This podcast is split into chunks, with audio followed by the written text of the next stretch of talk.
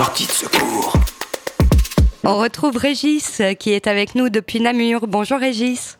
Bonjour, bonjour à vous tous. Quelles sont les nouvelles chez toi à Namur? On s'est parlé il y a quelques semaines maintenant. Comment les choses ont évolué? Mais Nous sommes toujours euh, dans le confinement. Le déconfinement est, est, programmé, mais comme tous les pays européens, on ne sait pas trop comment ça va se passer avec beaucoup de, d'incertitudes, notamment pour la rentrée des écoles. Mais sinon, on est toujours dans un quotidien un peu étrange où on, on sort masqué, on, on, voit les gens euh, entre le masque et, les gants. Euh, très peu de mouvement aussi, donc on est fort à l'intérieur.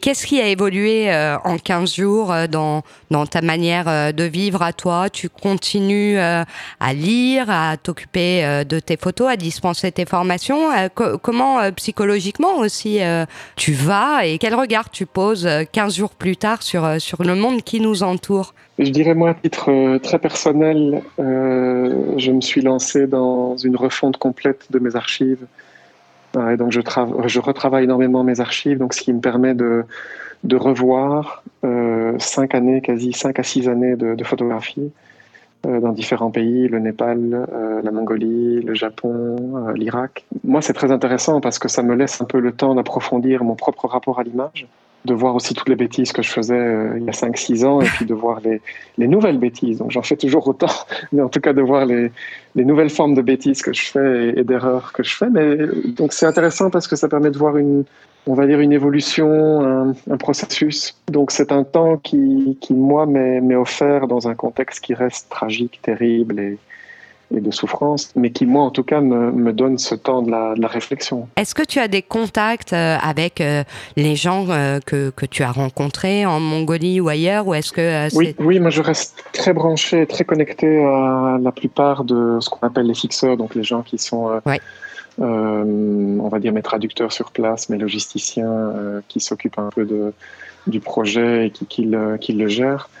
Euh, donc toutes ces personnes-là euh, sont assez proches de moi, beaucoup sont devenus des amis. -hmm. Et donc c'est vrai que via eux, ben, j'ai une sorte de petite fenêtre ouverte euh, sur ce qui se passe par exemple en Mongolie, sur ce qui se passe au Népal, sur ce qui se passe dans le nord de l'Inde, en Irak aussi. Tu peux nous en parler un peu? Donc il y a deux choses, il y a à la fois les discours officiels dans ces pays-là qui sont parfois un peu problématiques.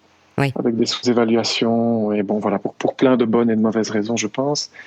Euh, et puis aussi la, situation de, de, toutes ces personnes-là, où on se rend compte que d'appliquer un confinement à l'européenne est complètement absurde dans ces pays-là. Prenons l'exemple du nord de l'Inde et de l'Inde.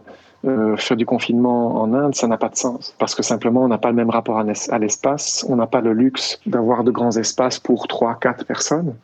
Et c'est surtout aussi un rapport à la mobilité et aussi aux moyens de subsistance. Et qu'il faut pouvoir bouger pour euh, récolter les, quelques sous qui vont servir à acheter euh, le quotidien.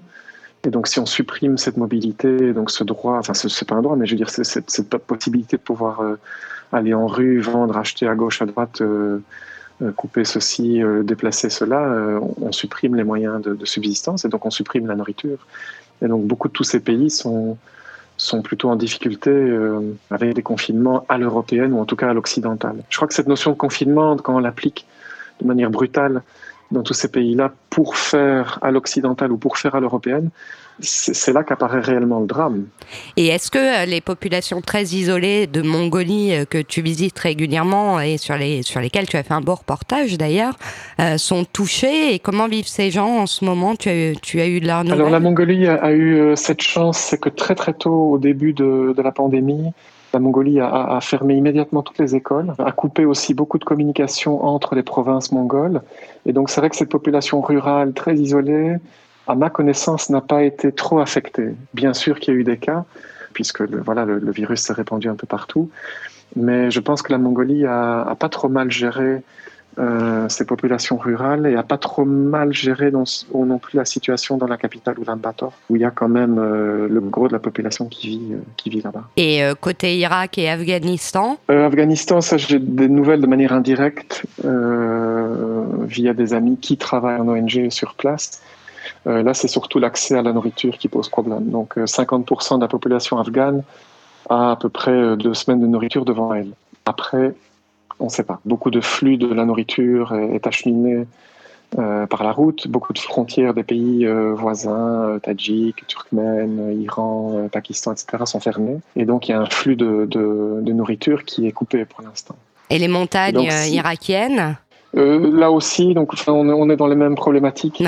on est à peu près dans les mêmes problématiques. Ce, qu'on se rend compte, en fait, ce que, ce que ce virus révèle dans une grande partie de l'Asie centrale, qu'on parle de Mongolie ou, ou même d'Irak, euh, c'est qu'en fait, il y, a, peu de pays, ce compris en Europe, où on est autosuffisant au niveau alimentaire. Donc il y a une interdépendance, il y a une interconnexion terrible pour du, du, vital, du nécessaire, donc la nourriture. Et donc, dans des cas de crise comme celle-là, on se rend compte qu'il y a beaucoup de pays qui arrivent, euh, qui arrivent très très vite aux limites de nourriture, quoi, aux limites des stocks alimentaires. Quel regard tu poses euh, sur la société et, et qu'est-ce que te, te, fait toi toucher du doigt euh, cette crise qu'on vit actuellement par rapport au monde qui nous entoure? C'est compliqué, je pense, d'avoir un avis un peu éclairé pour l'instant. Hmm.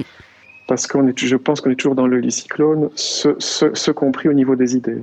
Alors bien sûr qu'il y a plein de remises en cause légitimes et puissantes sur le, le monde, on va dire, euh, néolibéral et l'économie néolibérale et la mise en exploitation de la planète. On se rend compte aussi que les écosystèmes sur lesquels on déborde, ça importe automatiquement des environnements bactériens, des virus auxquels nous, on n'avait pas l'habitude, auxquels on n'avait jamais été confrontés. L'hypermobilité qui caractérise aussi notre mode d'exploitation ben, est un vecteur, est un véhicule absolument super pour les virus, donc ça aussi, ça pose problème.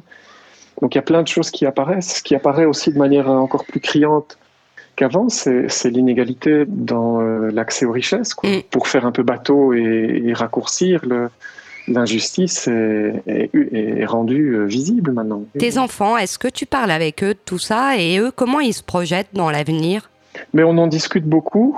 Euh, on en discute beaucoup bah, d'abord à cause de moi, parce que moi je, suis très branché dans, tout ça et à cause de mes engagements aussi en tant que photojournaliste, en tant que photographe avec les ONG. Il y a un mélange un peu étrange en fait, entre de l'inquiétude et de l'insouciance. À la fois, bah, ils sont là ici à domicile, ils lisent, euh, ils vont courir, ils font du vélo, euh, ils font un peu d'école. ils sont aussi parfois sur des jeux vidéo, je veux dire, ils sont comme, comme tous les adolescents mhm. de leur génération. Donc il y a ce côté insouciant. Et puis il y a ce côté aussi où ils se rendent compte qu'il y a quelque chose qui est en train de, se transformer en profondeur, mais au travers d'un drame. Comment ils se voient? Est-ce qu'ils ont changé euh, d'idée de métier pour l'avenir? Est-ce qu'ils euh, se projettent différemment ou ils restent quand même euh, dans leur insouciance d'adolescent à ce stade? Je, je, pense que justement c'est ça le problème, c'est qu'on arrive à une impossibilité de se projeter. Moi je le, je le sens bien avec eux, c'est qu'ils sont littéralement plaqués au sol est coincé par, par cette, cette, crise. Et donc, euh, dans les discussions qu'on a, c'est compliqué de, de, les sentir encore se projeter et, avoir un peu des visions sur le futur. Et donc, je pense que c'est là que ça fait mal aussi. C'est-à-dire que cette crise, à la fois, elle, elle, elle, vient mettre à mal le futur, même si elle ouvre aussi des possibilités. Et puis alors, comme on en parlait aussi euh, tous les deux, elle, affecte aussi notre, notre mémoire, c'est-à-dire la, génération de nos parents, les anciens, les aînés qui sont quand même directement touchés par la, mortalité de ce virus. Et toi, euh, si tu devais être confiant pour l'avenir, tu verrais quoi? Il y a un vrai potentiel révolutionnaire dans ce drame qui nous touche et qui nous affecte et qui va affecter de manière encore beaucoup plus dramatique toute une série d'autres pays qui n'ont pas la chance d'être des pays dits riches ou des pays occidentaux. Mais je pense qu'il y a un vrai potentiel révolutionnaire et donc j'ai beaucoup d'espoir dans ce potentiel qu'on va pouvoir le capter. Je ne crois pas qu'on va le capter au niveau politique parce que je ne vois aucune force politique capable de, capter ce potentiel-là. Mais si en tant que société civile, etc., on peut capter ce potentiel, là, il y a vraiment des choses à faire. Et on va se quitter sur, euh, sur ces paroles positives. Merci beaucoup, Régis, d'être venu nous parler dans Sortie de secours. Merci à vous, merci pour euh, cette nouvelle parole et puis euh, bon confinement à tout le monde. Sortie de secours.